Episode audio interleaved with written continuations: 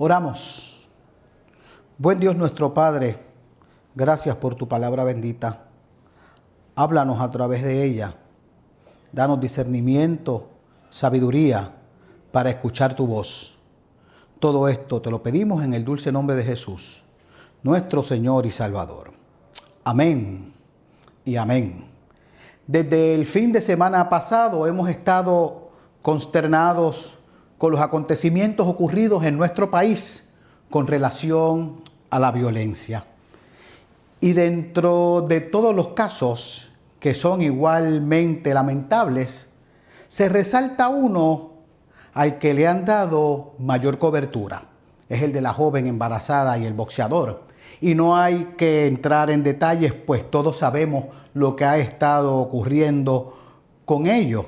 Pues se difunde en todos los medios de comunicación y esto sin mencionar lo saturado del tema en las redes sociales, donde todos han opinado, donde todos comentan si, si hizo, si no hizo, si fue, si no fue, si fue fulano, sutano. Y hasta he visto comentarios sobre qué le deberían de hacer otros dicen que si pudieran tomarían la justicia en sus manos, entre otras tantas cosas que usted se pueda imaginar. Solo voy a decir una cosa, porque todo lo demás puede ser tema para otro día, y es que en todas las situaciones Dios está en control y la verdadera justicia la imparte Él. Y de esa nadie se burla, de esa nadie se libra. Pero por lo que realmente traigo este caso a colación es porque mientras reflexionaba en la semana sobre el mensaje para hoy, veía algo en este caso bien interesante que se puede aplicar al estudio del pasaje. Y es el ver cómo cuando los seres humanos tomamos la decisión de resolver los problemas, los cuales la gran parte de las veces nos los buscamos nosotros solos, y tratamos de salir de ellos solo por nuestras fuerzas, solo por nuestros deseos, encomendándonos únicamente a nuestras voluntades, sin contar con Dios, sin tenerlo presente, sin ni siquiera tener en cuenta lo que nos ha dicho en su palabra sobre qué es bueno y qué no lo es, no nos percatamos que lo único que esto nos puede traer son problemas mayores. El pasaje frente a nosotros es uno el cual encierra mucho dramatismo, uno con el que nos podemos identificar y cuando digo esto es que según lo vamos leyendo podemos hacernos imágenes claras de lo que allí va pasando. Incluso podemos identificarnos y hasta sentir lo que experimentaron los personajes que se mencionan en esta historia. Primeramente tenemos que ponernos en contexto, tenemos que ponernos en perspectiva. Durante el capítulo 4 de este Evangelio, según San Marcos, Jesús ha estado enseñando en parábolas principios fundamentales sobre el reino de Dios. En primer lugar lo hace desde las barcas a las multitudes, pues ya iba Jesús creciendo en popularidad y las gentes lo seguían. Y a cada lugar que llegaba había gran cantidad de personas que lo esperaban para oírlo y hasta para que los curase. Además de toda esa enseñanza a las multitudes, Jesús toma tiempo y enseña y explica también las parábolas en privado a sus discípulos. Por lo que no es de extrañar que al terminar ese día, como nos comienza diciendo el pasaje, Jesús esté sumamente cansado y extremadamente agobiado físicamente. Y créame que, aunque no lo parezca, esta labor del ministerio, el predicar, el prepararse y proclamar la palabra, es bien gratificante, pero a su vez agotador. Y de eso se nos hablaba bastante en el seminario que nos preparáramos para eso. Y Jesús no fue la excepción. Jesús era totalmente hombre. Y le dice a sus discípulos, pasemos al otro lado, tal vez con el fin de descansar de las multitudes. Y así lo hicieron. Pero ¿qué sucedió en el trayecto? Nos dice el texto que cuando ellos iban para el otro lado en la barca, se levantó una gran tempestad de viento, de tal magnitud que hacía que las olas se metieran en la barca y ésta comenzara a hundirse. Tenemos que reconocer algo aquí. Según los que saben, dicen que el mar de Galilea se encuentra en una parte profunda de la abertura del Jordán, a varios eh, pies bajo el nivel del mar y está rodeado de grandes barrancos y de grandes montañas, lo que hace que soplen muchos vientos por las cuestas e inesperadamente se levanten este tipo de violentas tormentas con olas altísimas. Y al parecer esto era algo que podía suceder con mucha regularidad. Por lo que al barrio de los discípulos ser pescadores, de los que estaban allí con Jesús, eran pescadores de profesión, esa era la forma como se ganaban la vida, tenían conocimiento de este fenómeno y entiendo yo que en alguna ocasión debieron haberse enfrentado a situaciones como esta en momentos anteriores. Y creo que también, así como ellos lo sabían, Jesús también lo sabía. Pero con todo y eso, los manda a ir al otro lado. ¿Con qué razón?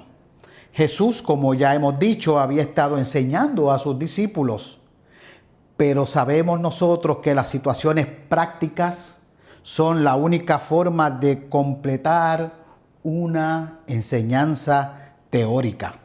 Y es importante mencionar que Jesús ya les había enseñado a ellos sobre la fe, sobre la importancia de la misma y lo que el mismo Jesús haría con los que tuvieran fe, así fuera tan pequeña como un grano de mostaza.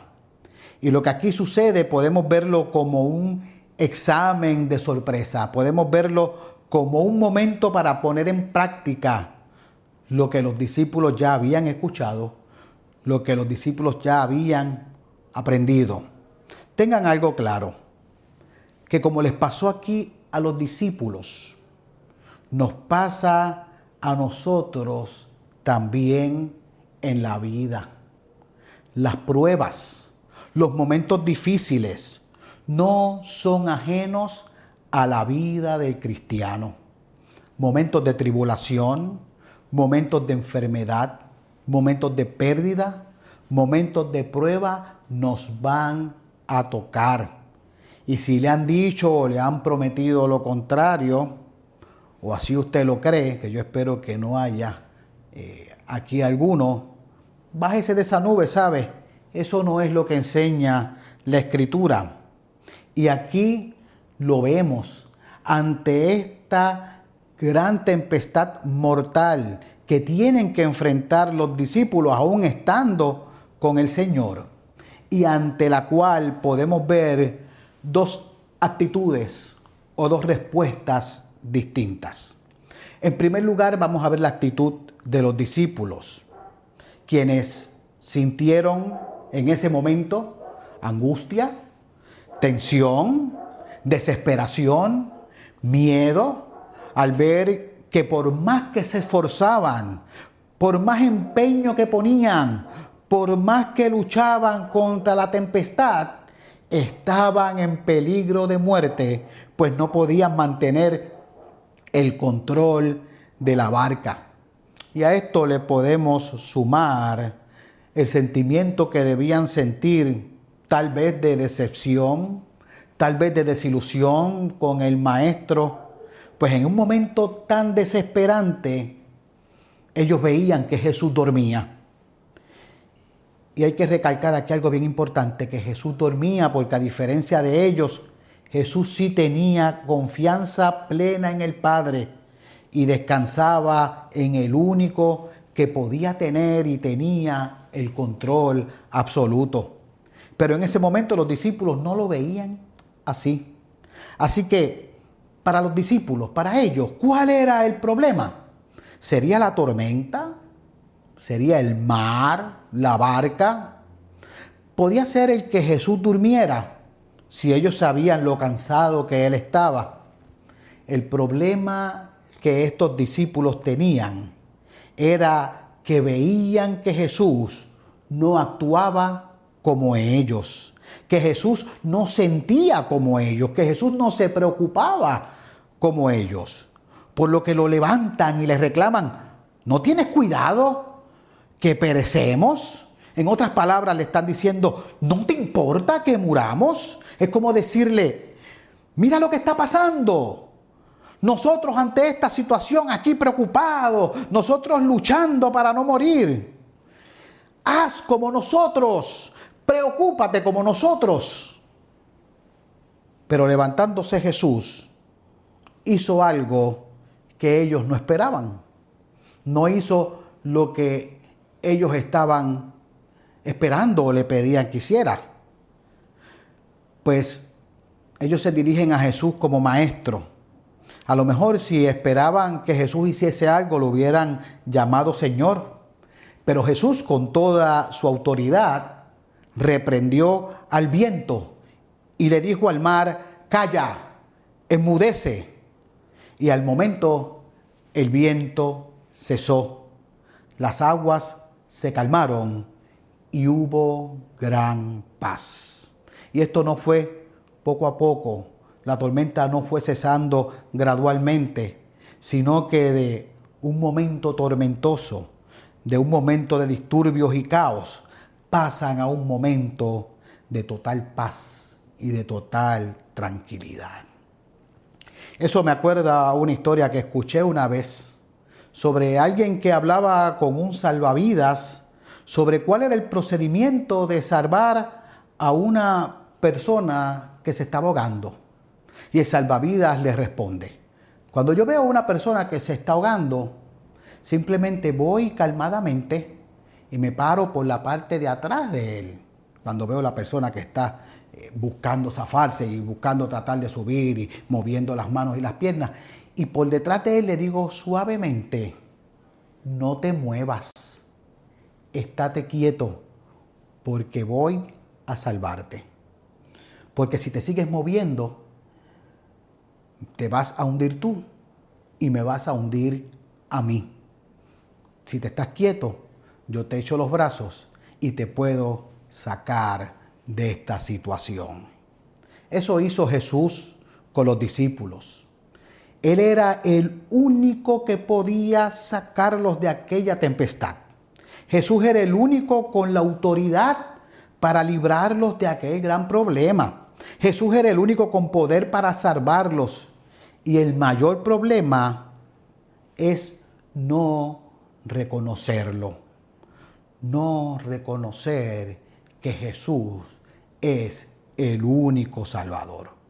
Y más aún cuando queremos que Él sea como nosotros, cuando queremos que Él actúe como nosotros, que obre como nosotros lo hacemos. Pero ¿sabe qué? Peor aún es cuando Queremos que Jesús, queremos que Dios se sujete a nosotros y que se someta a nuestra voluntad. Dios es Dios, nosotros sus criaturas. Por lo que le dice a sus discípulos, ¿por qué se amedrentan? ¿Cómo no tuvieron fe?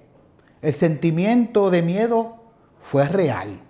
Ese sentimiento de miedo y como actuaron los discípulos era lo que se esperara que hicieran por instinto. Pero, ¿dónde estaba su fe? Al principio del pasaje Jesús les dijo, pasemos al otro lado. Estas palabras eran más que garantía que si Jesús le dijo que pasarían al otro lado, no había nada que impidiera que ellos allí llegaran. Esas palabras eran más que suficientes para que ellos tuvieran total seguridad de que lo que Jesús le dijo se cumpliría. El plan de Dios no dejará de cumplirse pase lo que pase. El mayor problema no está en las cosas, no está en las situaciones, el mayor problema está en nosotros. Pero al ver todo esto, los discípulos se preguntan, ¿quién es este? ¿Quién es este que aún el viento y el mar le obedecen? Una pregunta que tiene una respuesta implícita en ella. Y los discípulos la sabían. El único que podía hacer esas cosas, el único que tiene potestad sobre los mares, los vientos, la naturaleza, es Dios mismo. Y ahora sí que tuvieron temor, pues se dieron cuenta que estaban ante la presencia magnífica y bendita de Dios mismo. Susan Smart describió en un artículo para una revista su tercer y último y casi último vuelo. Había estado practicando una maniobra a mil pies de altura cuando perdió el control de su avión y él mismo comenzó a dar vueltas sin control hacia la tierra. Después de unos segundos de pánico, ella recordó las palabras de su instructor, que le dijo, si alguna vez comienza a dar vueltas en un Cessna 150, que era el modelo de su avión, suelte los controles. El avión está hecho para volar solo. Susan, en medio de ese revolú, se gritó a sí misma, suéltalo. Y finalmente lo hizo. Se tapó la cara con las manos y después de desviarse y bajar unos segundos, el avión volvió a su vuelo normal. Descendió más de un kilómetro, pero Susan sobrevivió porque tuvo fe para soltar los controles del avión. La experiencia de Susan nos ilustra lo que significa confiar en Dios en tiempos de crisis. Sabemos que esto es difícil cuando parece que todo en nuestra vida da vueltas sin control. Nuestros sentimientos nos piden a gritos que sucumbamos al pánico, que dudemos de las promesas de Dios, que ignoremos hasta sus instrucciones, que tratemos de resolver las cosas sin Él. Pero todas esas respuestas son inútiles. ¿Sabe usted cuál es el mayor problema del ser humano? Yo se lo voy a decir. Mayor problema del ser humano es el pecado. ¿Y sabe usted cómo es la única forma de librarte de él? No es luchando por tus propias fuerzas ni confiando en lo que puedes hacer, sino descansando solamente en los méritos de Jesucristo, el Hijo de Dios, quien entregó su vida por ti y por mí, tomando nuestro lugar, siendo hombre verdadero. Lo vemos en el pasaje. Enseñó, se cansó, se agotó y hasta durmió en la barca. Pero también siendo Dios verdadero, quien calmó la tempestad y acalló los mares. ¿Reconoces tú quién es este? El que aún cuando parece que duerme, sigue teniendo la barca de tu vida bajo control. Hoy que es Día de las Madres, no me he olvidado de ustedes. Una buena madre es aquella que descansa y confía solamente en Jesucristo, que en gratitud a lo que ha hecho por ellas, cría hijos que le honren, que le glorifiquen. ¿Sabes tú ¿Cuál sería el mejor regalo que puedes hacer a tu madre el día de hoy? Hablarle de este que calma la tempestad. Hablarle de este que en los momentos difíciles de nuestra vida está en cada momento. Hablarle de Cristo, el único que puede rescatarnos del gran problema del pecado. Que en cada momento recordamos, ¿quién es este? ¿Lo reconoces tú? Que así nos ayude el Señor. Gracias Padre por tu palabra bendita. Gracias Señor porque en tu infinito amor podemos reconocer que eres tú el único que puede librarnos del gran problema, del gran problema del pecado, que por tu muerte, por tu sacrificio, nos das vida eterna. La recibimos por la fe, por tu gracia, reconociendo que tú eres el único que puedes controlar todas las situaciones. Cuando en Cristo Jesús oramos. Amén y amén.